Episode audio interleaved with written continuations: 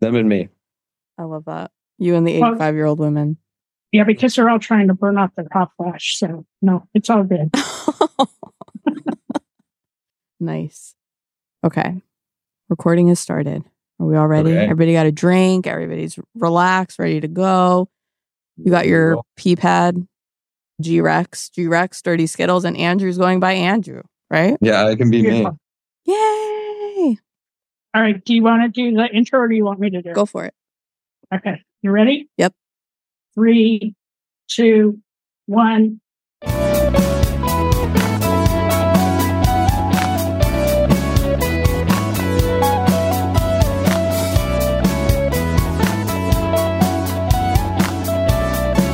Welcome back to another episode of Shit That Goes on Our Heads. Tonight we have an amazing guest. We have Andrew. Welcome, Andrew, and my very special co-host, Bernie Very special. I like that. You're, you are special. It is a pleasure to be here with y'all. Yeah, Appreciate it. welcome. So, Bermuda, you're calling us from Bermuda, which is wild. First of all, I have to reiterate because in my mind, Bermuda is like this mysterious place that nobody lives. It's just a triangle that ships disappear. yeah, I, I I did have this conversation with my wife a little while ago, and she's English, so maybe it was slightly different for her. For her, but there was no point in my life that my life plan included living in Bermuda. There's any vision of myself growing up in Birmingham, Alabama, Greenville, North Carolina. I'm like, you know what? One day I'm going to live in Bermuda. That was even to the point when we ended up here, as I explained to people, we're entering our fourth year of a one month visit. So this was not like a well planned adventure that we have. Yeah. So, what brought you to Bermuda? Let's start there. Yeah. So as I mentioned, my wife's English and a lot of people, if, if you didn't have, if you're not British and didn't have British family, you wouldn't know. But in, when COVID hit, we closed the borders to Brits. If you were from France or Italy, like you would come in if you did test, but Brits, for some reason, we said, nope, you're not allowed in our, and so our family couldn't visit us.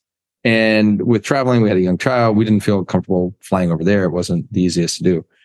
But Bermuda became this clearinghouse that both of us could travel here. And my wife's father, my father-in-law's best friend, married a Bermudian 40 years ago. They grew up with their kids and everything. This was a place that they would come on vacation. And because there was no travel, they said, Hey, we have this house. We normally rent on Airbnb. It's empty. Would you like to come stay for a month and, and see each other? So my wife forwards me this email and says, Hey, let's talk about this tonight, see if we can make it work. And I forwarded her the email from Delta and said, There's nothing to discuss. These are the flights. We're going to take the free house. And so we came and then five days in, we're walking to lunch. You're looking at these gorgeous colors. We're with family. We're with friends. Everything's amazing. We said, Wait, there's a digital nomad program. If we're not going to the office, could we not go to the office here instead of there? And let's try it. So let's see our families for Christmas and do that. And then it just kept extending and extending. And yeah, now we just signed another year on our lease. So we're for a while longer. That's awesome. What is it like living in Bermuda? Because is it just like tropical life or is it completely different vibe? Yeah, it is. So it's funny because the things that I loved initially and that I miss changed. So initially I was a swimmer, right? I'm doing this underwater. And the fact that I could just swim in the ocean every day, I was like, that's 100% the best thing about it. And people say, what do you miss? I say, I really miss how easy everything is in the US, right? Everything's on our phone. We push a button. We get whatever we want, whenever we want. You just push a button and you do it. You come to an island and you're on island time. So you can't have a car. If you aren't living in Bermuda, you can't have a car. So tourists coming, anybody like that, you can't have a car. And so we were dependent on the public bus system and they strike 10, 20, maybe more percent of the time. Oh. And so you're trying to get your daughter to preschool or trying to get around and you'd wait and maybe the bus would come or maybe they're on strike that day or maybe they decided to have a meeting and there are no buses for four or five hours, but they didn't tell anybody. Wow. And so at first that got me really frustrated. And then I realized, wait, I could just reframe this time, right? Like that year, I, it wasn't an accident. That year I ended up reading or listening to more than 200 books. It's like, wait, this isn't dead time. This could be time I could be learning. Let me just make sure I always have stuff that I can invest and do this. And it made me get on a much more selfless human paced way of life. Mm. Living in the US where everything was a button away, it was a very selfish existence, right? Like my Nest thermostat, the temperature was always exactly what I wanted. The music was always exactly what I wanted to have because the Sonos would play my anything. I want this, Amazon, get it to me in 10 minutes. Everything was built around me. And then coming here, you're saying, Hey, no, I'm just one of the culture. I, I got to fit in. I got to fit in and flow with what's going on. And there was the part of the life and then the other part of just swimming in the ocean instead of swimming in a city in a pool, very clear rules going back and forth. And early on, I'd find myself in, and I'm fighting the waves like, oh, it's so frustrating. And the weather. And then I think, man, I, I'm just lucky to be here. I'm not going to influence the waves. Why don't I just appreciate this and just flow with it? Just recognize what it is. And the swimming got so much easier. Instead of fighting the wave, I just ride with the wave and it's a totally different feeling. And so I don't know. That's a super long winded way to, to say it all changed with time of I, what I found frustrating. I now find, wow, I think I'm a better person because of that. Uh, yeah. That's huge, actually, just hearing you say instead of swimming against it and fighting the waves. That's metaphorical. Like it's, I can relate to that in my life, and I don't live in Bermuda. So, yeah. So, how that mindset wasn't always there, right? Like you, you developed that. So, where did you start before Bermuda? Like, where, when you were fighting the waves metaphorically uh, elsewhere, what was life like yeah. for you then? So much of life is pushing against things, right? And fighting against things, including I was an entrepreneur, I had a company, and you're fighting against this pandemic that's shutting down travel and, and what you can do. And so it's this ongoing gift of humility that life gives us of you think you have it in control. You're like, okay, yeah, I got all my stuff. I, I, got all my shit together. I'm good. I'm good. I'm good. And then boom, a wave splash you in the face, whether it's COVID or something happens at work or it's layoffs, like whatever's going on. You think you have everything. I've, I've fixed it. I've solved it boom, slap in the face. And it's just that breath of that, not breath, but that, that splash of cold water is wake up and say, wait, you are just this little piece in this huge ocean. You're this little piece in this huge universe. And you don't get a control. You can adapt with what's going on and pay attention to what's going on. But the only thing you fully control is your mindset and how you are reacting to these things. And so being more adaptable versus trying to build the perfect system.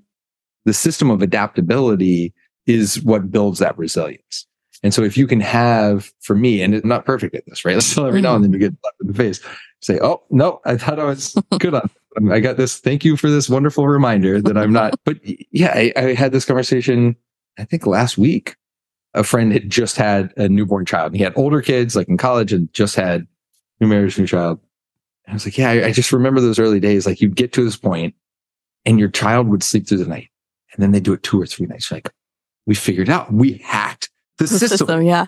It. We're set now. And then all blows up. It just yeah. like, and it's what a wonderful way to help you realize how little control you have. You can influence things, but how little control you ultimately have. And instead of seeing it I think for a lot of my life, I, would see it as frustrating and fighting. And now I just say, wow, okay, this is a real gift, right? This gift of humility. Thank you. Thank you for just up to the reality that is my life. Man, that's admirable. I don't know. I definitely haven't mastered that. Oh, I haven't mastered. Let, us be clear. Not, my wife reminds me all the time. I have not mastered it, but I was all the way in at one end of the spectrum as a teenager, early 20s, right? And so it's just been, can I keep edging over as I go? Yeah. Yeah, I haven't mastered that either. We're trying every day though. I, I'm trying, but I'm certainly not a master at it. Yeah. So you you mentioned that you built an app. Uh, yeah, I have a around the book actually a GPT that I built for that. So out of the book, you can listen to a podcast, you can go to a talk, you can read a book, whatever it is, and you feel great. This, ah, oh my God, okay, it, it makes sense. Enlightenment has hit me. And then you go to sleep and you wake up the next day and it looks just like yesterday and, and nothing really. and so with the book, I really very deliberately tried to put in tactical exercises, worksheets, all these pieces to say, this is work. Our, our biology, when all of us are saying, Hey, we're not masters of that. We intellectually know what the answer is. We understand, but we can't do it 100% of the time. And it's because our biology is against us. It's the same with nutrition, right? Our biology is against us. Our biology loves butter and sugar. Like it tastes delicious. It does. Our biology wants us to know that is delicious. We need those high caloric density things because that's what kept us alive 250,000 years ago. Now that we can go get boxes of little Debbie cakes, get 20 boxes for 10 bucks, that's not helping us anymore. That's not a good thing for us to have. Our biology is working against us. And so we have to deliberately think about what we eat. Yeah. We're, we're out just like trying to stay alive and eat whatever we can find. We didn't have to worry about that. Now we have to actually actively work against our biology. Same on fitness. Mhm. When we were out having to go hunt and walk and constantly find, we didn't have to worry about going to the gym. Like, how much are you squatting, bro? That was not a thing Neanderthal was talking about. They just went and did it. Right. But now we sit in a desk all day and you have to think about, okay, what am I doing to get that movement in to try to, to get that in my body? And it's the same with our mindset. The, the mental processes baked in to our minds totally kept us alive for 250,000 years. They were great. We just don't live in that world anymore. And so the things that kept us alive are now positioning us to be really unhappy in so many ways. And we can't just intellectually know it. Oh, intellectually, I know butter and sugar are bad. That's not going to make them stop, deli- stop being delicious and me stop craving them. Just knowing that's not going to stop that. And it's the same with the mental processes. Just because we intellectually know it doesn't mean we're going to be perfect as soon as we realize that. It's ongoing work. We don't go eat really healthy food for a month or a year and be like, okay, I'm set for the rest of life because I did that thing. or go to the gym for a day, a week, a month, a year and say, okay, I'm good. I don't ever need to do any kind of movement again or stretch. Like I'm, I'm set for the rest of my life. But a lot of times we think, oh, this one book or this one workshop or this one thing, like magically my Yeah. mind will be different. Like, no, you still have the mind of a Neanderthal. Like you're- we've not really, the brain itself is not necessarily evolved. We've learned a lot, but the biology is still what it was so long ago. And so we have to do the work just like we would in the gym or in the kitchen or wherever it is. Yeah, I it's funny you say that because one thing that I've noticed about myself when I start a fitness routine, I'm I do really good with challenges. I know that about me. So it's, if there's like a 30 day challenge, I'm fucking crushing it every time. Like I am gonna crush it because I, I'm competitive.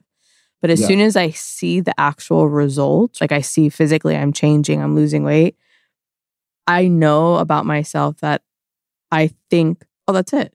I've done it. Oh, like I'm there. like I worked out. Look at me. I got a muscle.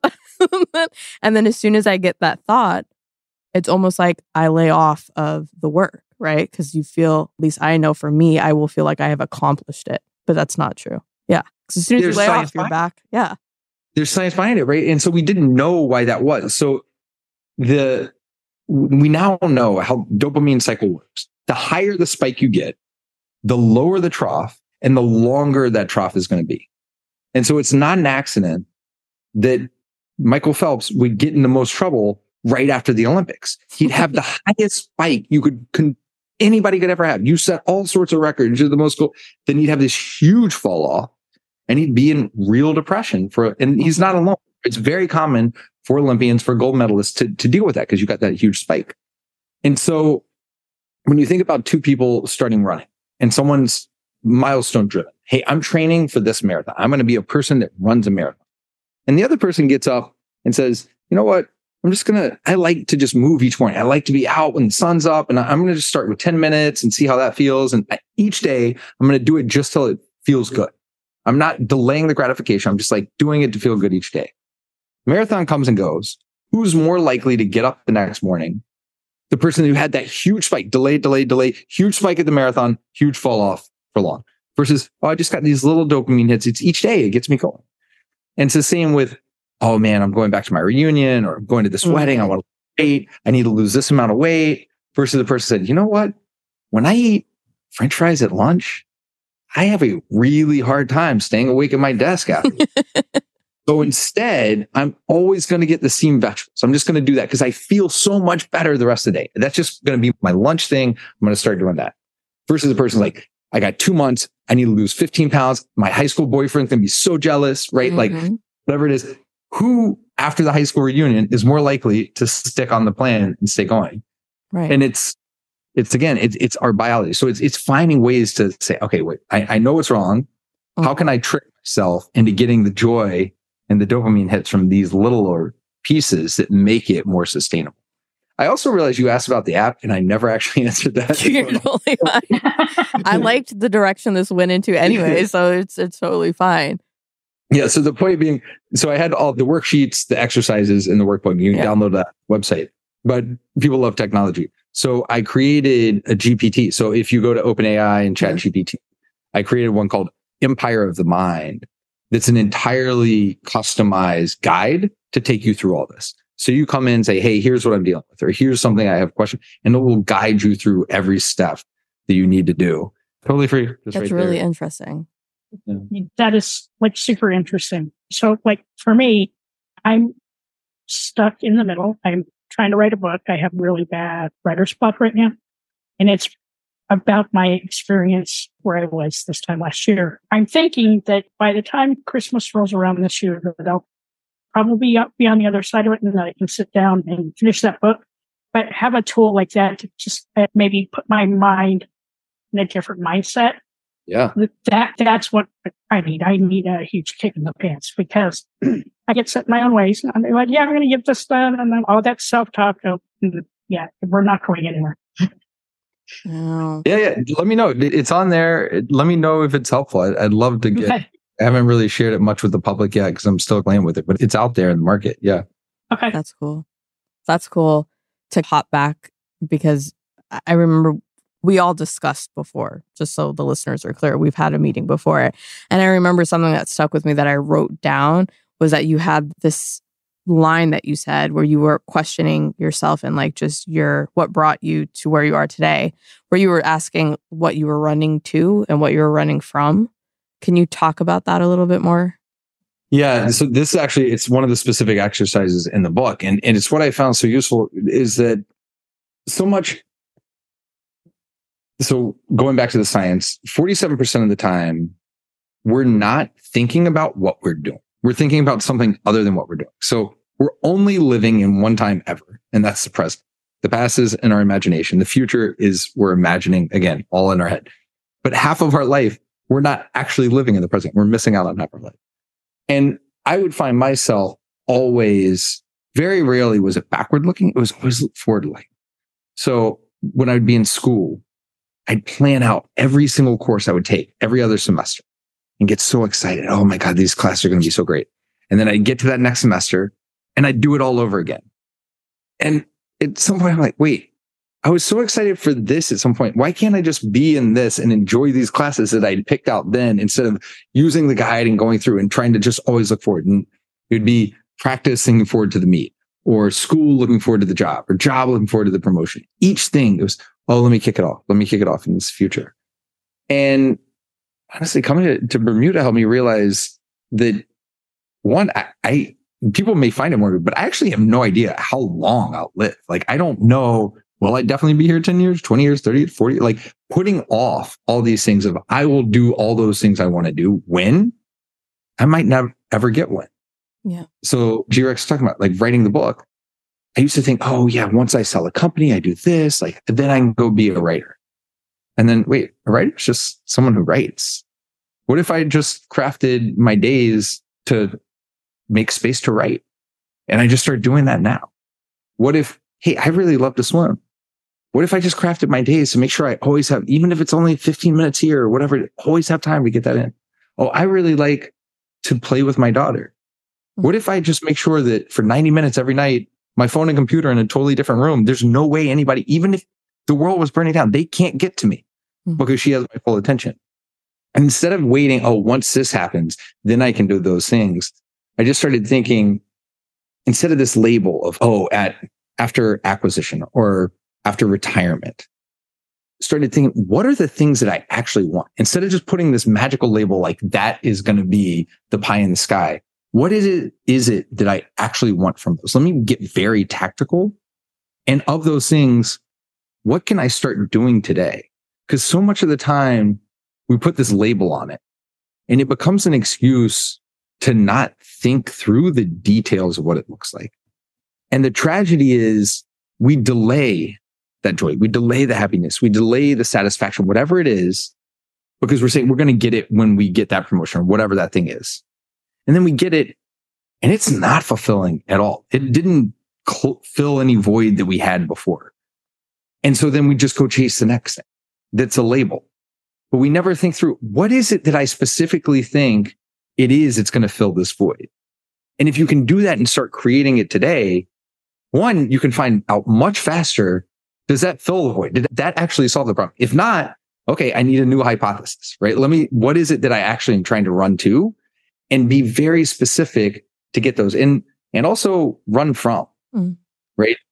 If it's, could be a relationship, could be your job, could be anything going on. And some of the stuff we talked about of, I just, I hate my job. It's so demotivating. Blah, blah, blah. I said, okay, well, do you hate your job? What is it you hate about your job? There's this one colleague that I have to meet with every Wednesday and, and you go through, you're like, oh, so what you're saying is Monday and Tuesday are good other than the dread you feel leading up to Wednesday. And you actually are enjoying a good amount of the stuff you're doing on Thursday and Friday, but you have that hangover from Wednesday of, I can't believe that person said that again. Or we ended up in the same situation over.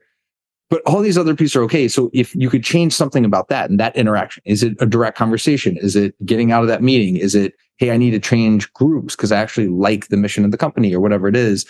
But maybe there's something specific or a few specifics that you can start adjusting today to not say, Hey, I have to wait or I have to change. I have to blow up everything.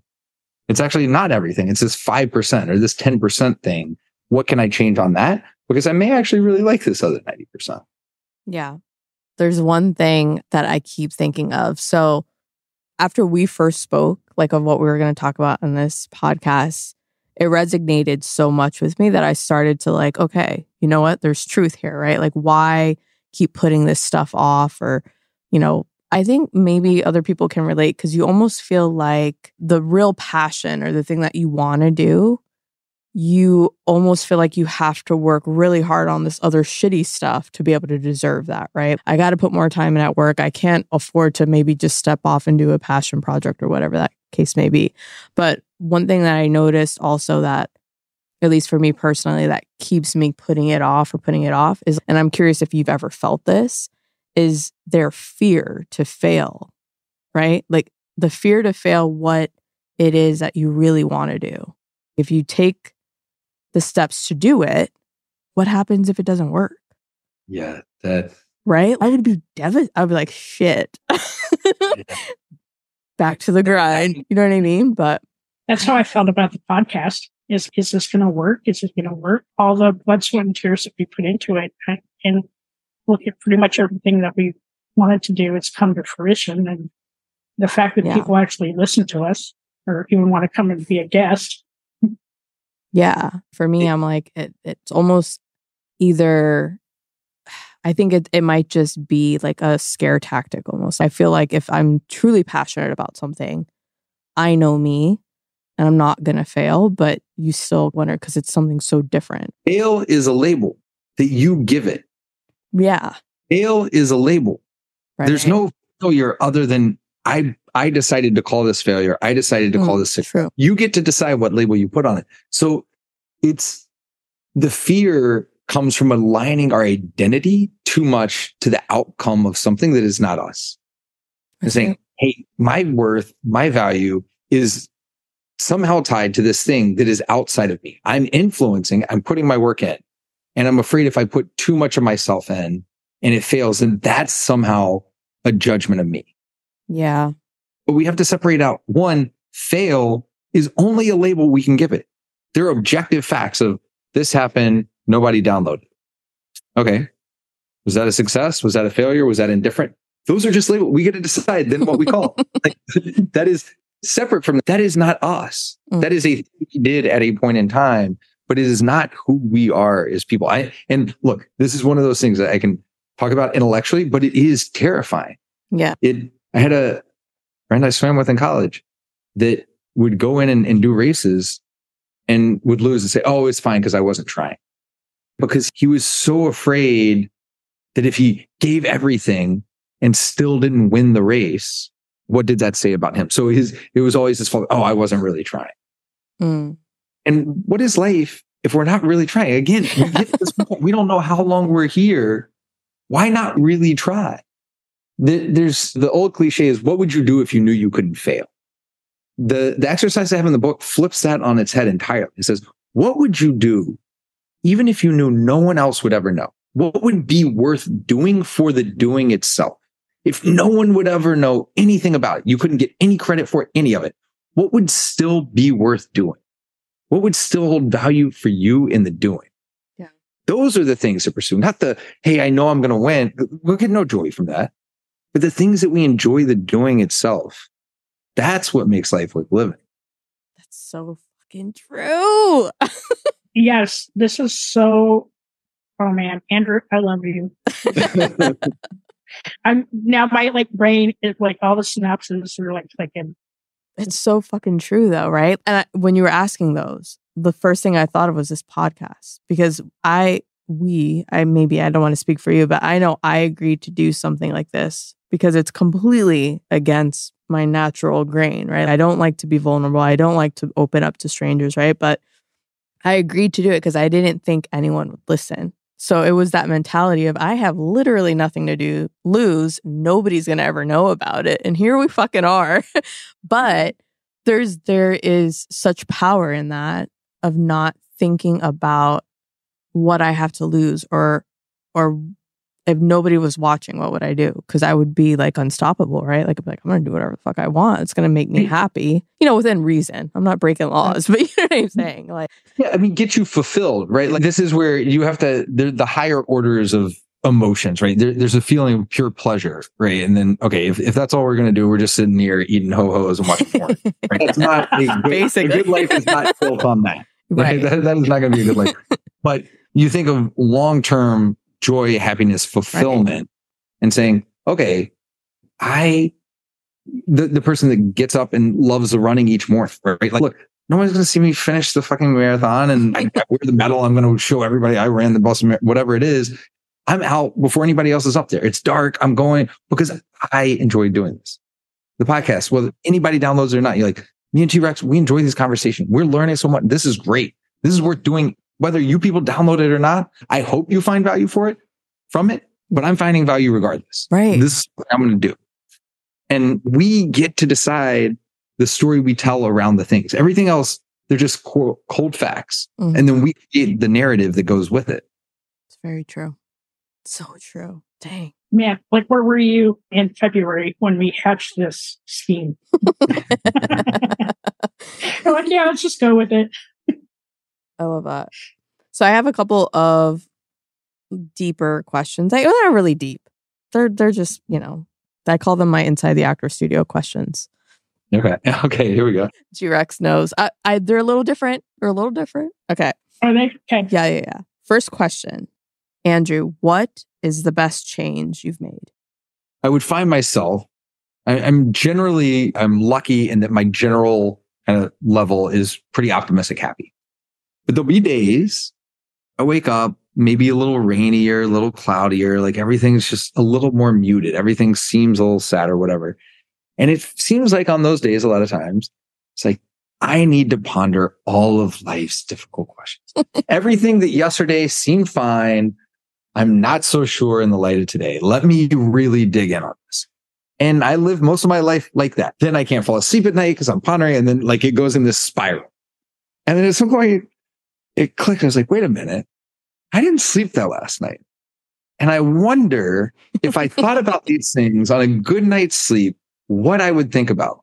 So let me write down all these things that I think are super important. Maybe it's tactical work issues. Maybe it's these big life questions. Let me just write them down. I'm going to get to them. Let me make sure when I do it, I'm well rested. So I'm coming with my best self. What I find is 90% of the time, I can throw the list away. The, none of it was relevant. It was all just, again, me getting in my head on these kind of grayer Saturdays. And sometimes the 10%, so no, these are real things I need to work through. But you know what? I'm way more thoughtful and productive after a good night's sleep. So I used to just think there were all these things at play, but it turns out most of it was just sleep. It was just like getting enough sleep solved so much of it. So for me, I, that I, I would say is the most relevant thing I've learned in the past like 12 to 18 months. Yeah. What about you, G Rex? living in the moment instead of worrying about what's going to happen tomorrow or an hour from now or what happened yesterday, living for what I have at this very moment and being grateful for everything I have. Love that. I mimic that. I we just started, I say we. I really just started doing that recently. Like I would notice if I had 30 minutes with my son at the playground. Usually I pick him up from school, we'll go to the playground if he's had a good day. And I used to feel I got to be on my phone because if something at work happens, I need to be there. Like I felt guilty for taking 30 minutes, right? And so recently I just started, we're at the playground, my phone's in the car, and I'm here with him in this moment. And so that's been helpful for me, for him. It's it's been great. Recommend.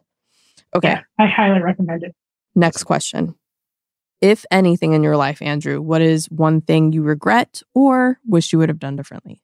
Yeah, I, I think there's a meta answer of I'm really happy to be alive and be here. And obviously I'm a product of all that came before. So the not knowing if I, the Mr. Destiny, you change this one thing, everything else that could cascade from that. I don't think there's anything I would change. There's certain things I think I could have been happier sooner had I realized, oh, wait, other people aren't the problem, th- these kinds of things. But again, if I had done it sooner, would I have written this book? Would I have been able to help the number of people that I did help by having to go through that? And so you, you hear these things of people, the worst things people go through and say, would you ever wish someone to go through that? I say, oh God, no, I would never want anyone to have to go through that. Say, okay, would you want to erase it? Oh, absolutely not, because that led to all this other growth and everything. Yeah, I just, I wouldn't change personally. Same. Yeah. I, I, think I could I could have been better in certain moments. Like, hey, if I had held my tongue in that moment, certainly. uh, there are plenty of those instances. Uh, look, I've never made a mistake in my life. I have a long litany of mistakes I made. I just the concern of if I did that, where would I be now? And I love where I am now.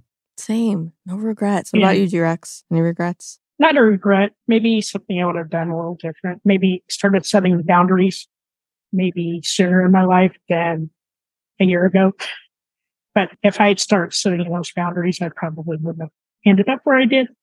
But, and then I guess the other thing is probably not standing up in the middle of the office and calling everybody a bunch of fuckers. Uh, thankfully, it worked out okay. Knock on wood, live and learn. Also, side note, you said Mr. Destiny. Are you talking about the movie? Yeah, you remember? Oh my god, I fucking used to love that movie, and nobody knows about this movie. I, I, bring it up all the time, and you're right. No one knows They're about like, it. Like, does that exist? And I'm like, I swear it does. And I even remember going down a rabbit hole of Googling it to make sure it existed and that I didn't. It's a really good movie. And especially because at the end, he realizes what he had was, yeah, exactly. Yeah. Exactly. Yeah. Highly recommend. People Google. Mr. Destiny and watch it. Mr. Destiny. I'll put the, I'll put a link in the show notes. Yeah last question that I have, and it's similar to ones we've talked about already, but what has been the most impactful practice you've used that's made you more self aware? Yeah, this is not original and it's very cliche, but just the sitting for 10 to 20 minutes each morning and focusing on my breath. Like it's, it's lovely now because my daughter gets up earlier and she sits on my lap for either all of it or half of it, depending when she gets up and, and does it. But this gets back to the people say, how do you fix this? And the whole point of the, these exercises, like you don't fix it. You don't change the underlying biology. You just get better at noticing when these things are happening and to be able to move it from the subconscious to the prefrontal cortex and then make active decisions on do I want to spend time doing? Okay. My, my default pattern is I'm really worried about missing an email from work. So I'm going to constantly have my phone on. But then I start noticing say, wait a minute what is the worst thing that could happen for 30 minutes if I put my car, my, my phone in the car? Okay. And then what's the worst thing that could happen or the best thing that could happen if I have a pattern where I get 30 minutes with no distraction with my child every day? And I can just get, start to notice that consciously and make those decisions and make them better. And so I think that, that just focusing that meditation, that breathing, whatever it is, where again, not Buddha, not perfect, but it's made me much more aware when I start to get tense. I'm still not 100% good at holding my tongue, but I'm probably twice as good as I was a year ago and 10 times better than I was five years ago. And so I think that's the thing that's helped me whether it's be more present, all, all of it, I think it has this cascading benefit for me. I love that. What about you, G Rex? I think uh, practicing a lot more self love and self care, just really taking care of myself, realizing that what I do for myself will help me uh, like a hundredfold. Whether it's getting up and going for a walk, spending time with my wife, going outside, anything to just clear my head. I'm thankful I have tools down that I didn't have a year ago. And so I can, if I feel like I'm getting, getting sad or something, I now have tools to help me come out of it. I'd be happier on the other side. We put a Christmas tree up this year. I'm super excited about it. I'm playing my office this weekend so I can put a tree in my office. Doing things that make me happy help me find my everyday life. So I love that. I love that. I started going back to something that had worked a long time ago and related to that workout thing where as soon as it starts to work, I'm like, oh, done, cured. But I went back to something that somebody had told me, which was, and, and it's helped me be more present, but also more self aware, is to take pictures of things that are, that I see that make me happy. If I feel happy in that moment, to stop and take a picture of whatever it is. So then I have this album of, it's like my happy album. So I started doing that again, and that helps. Yeah, see, I, this is the thing people say, oh, live in the moment, don't take the picture, this and the other. But especially as a parent, going back to some of those pictures, those videos, like I love it. I mm-hmm. love like in being conscious about how much of that time I will live in the past. Without saying, hey, I'm not living the past. I'm going to go deliberately take these five minutes and put myself into everything I felt. You know, the yeah. I don't know how many months of my daughter's life. Every single night we had this routine, right? Where it's we would play Macklemore's growing up and I would dance with her around the living room. I built this whole playlist and then you'd go through Daydream Believer and like all these kinds of things. And then I'd do her bath and then I'd do her bottle and then I'd read her a story and then make up a song that I would sing and put her to sleep just every single night. And, you know, my wife made a couple of videos of those things and like That's just to cool. be able to be back in that moment. Yeah.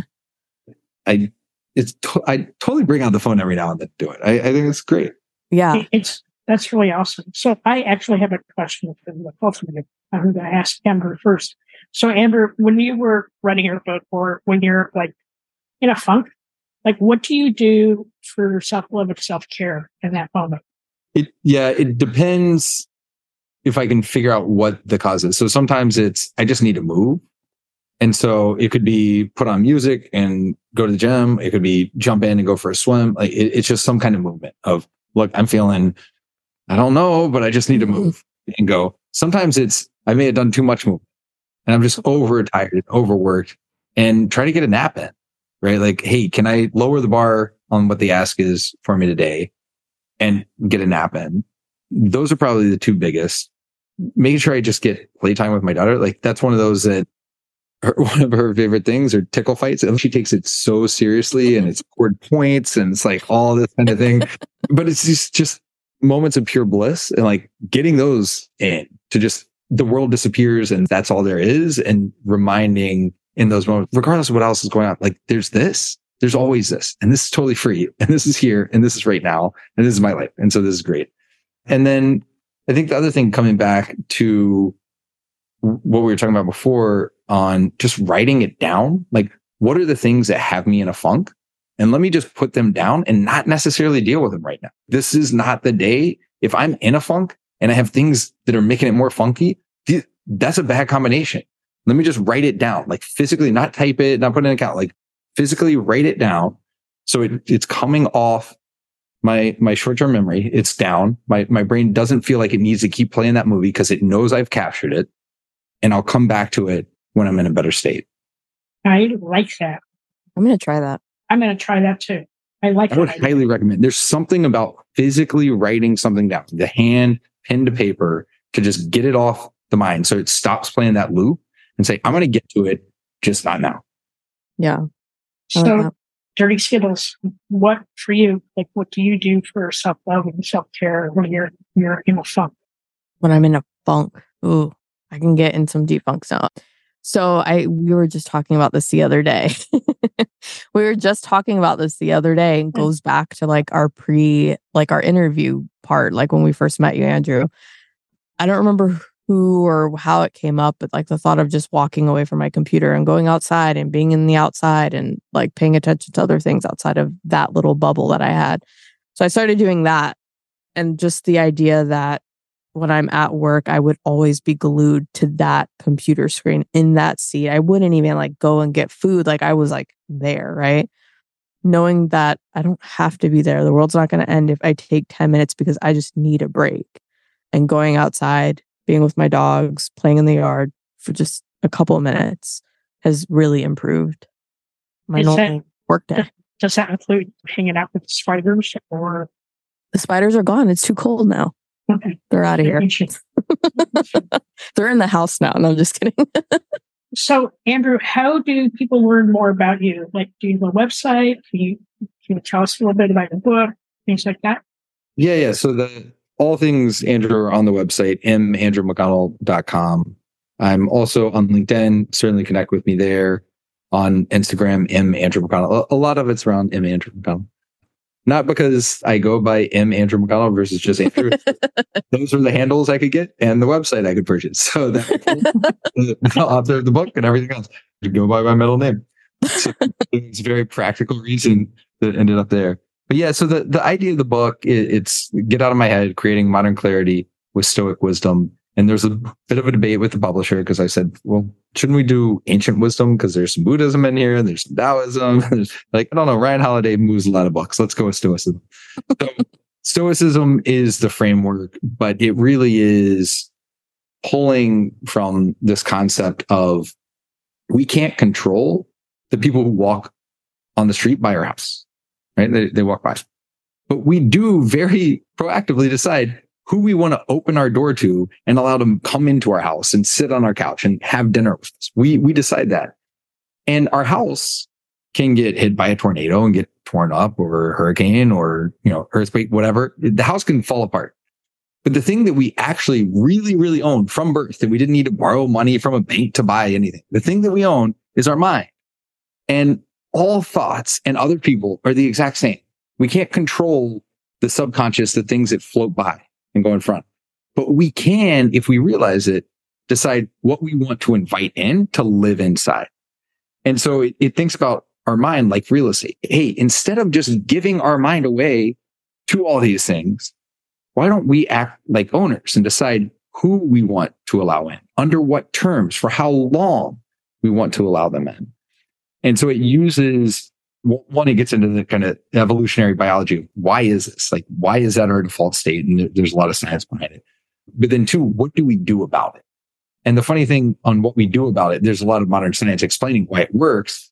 But what we need to do about it, Lao Tzu, 2,500 years ago, figured out, Siddhartha figured out, the Stoics and ancient Greeks, Socrates, some of them figured out.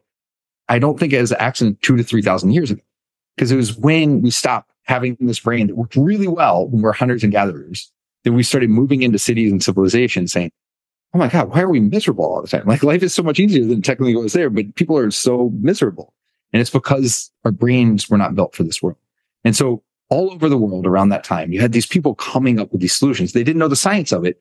They just knew, wait, these, these practices really make life so much better. Hey, you know what? I don't actually ever get happier when I just accumulate more and more. Every time I get more, I want more.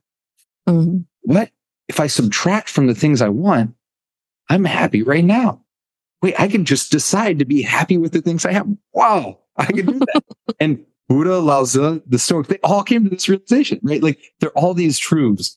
And so it, it illustrates this with my own journey, but also with Olympians, social activists, entrepreneurs, artists, uh, all different kinds of people. And then has these tactical worksheets and exercises. So what I find is you need your own aha moment. There needs to be some resonance that you see, oh, okay, this applies to me. Like that story, that person, I really get that. And so that's why I really try to illustrate it with historical figures and modern figures and all different things. So you could see that aha and then put those tactical tools at your fingertips to say, don't just feel the aha, here's what you can start doing if you want to start living this better life that is yours for the taking. I love that. I am so I excited. that. Yeah, so I ordered your book. It'll be here on Wednesday. I, and I'm Do super man. excited to read it. Uh, yeah, same. And in- in the meantime, you know, the, the workbook, so the exercises, they're available for free PDF download on the website if you go to mandrewmcconnell.com. So you can get that as a free bonus. And then if you go into chat GPT and look for Empire of the Mind, that's the, there's an AI that will walk you through those exercises, all self-guided. That's awesome. So, awesome. so awesome. So That is awesome. wonderful. Thank you, Andrew. I appreciate you taking the time to talk with us today. I've learned so much. So thank you. I It appreciate was, it. it was a lot of fun. I always enjoy catching up with the two of you. Yay. Hi, all. Thank you so much for listening to this episode. I'm G Rex. And I'm Dirty Skittles. Don't forget to subscribe, rate, and review this podcast. We'd love to listen to your feedback. We can't do this without you guys. It's okay to be not okay. Just make sure you're talking to someone.